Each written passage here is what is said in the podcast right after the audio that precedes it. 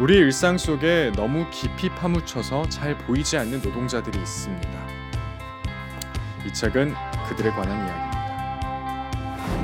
너무도 익숙하지만 너무도 낯선 열 곳의 노동 현장에서 벌어지는 이야기가 한 권의 책으로 묶였습니다. 숨은 노동 찾기는 최규화, 정윤영, 신정임 작가가 르포 형식을 취해 담은 노동 현장의 소리입니다.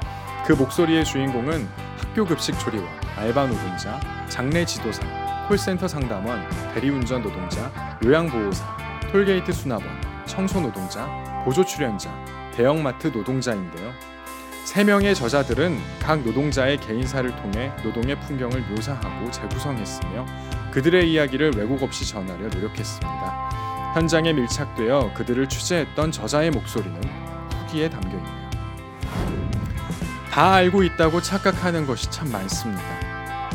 여기 우리 사회 최악자들의 불안정 노동 보고서입니다. 여러분께 제출할게요.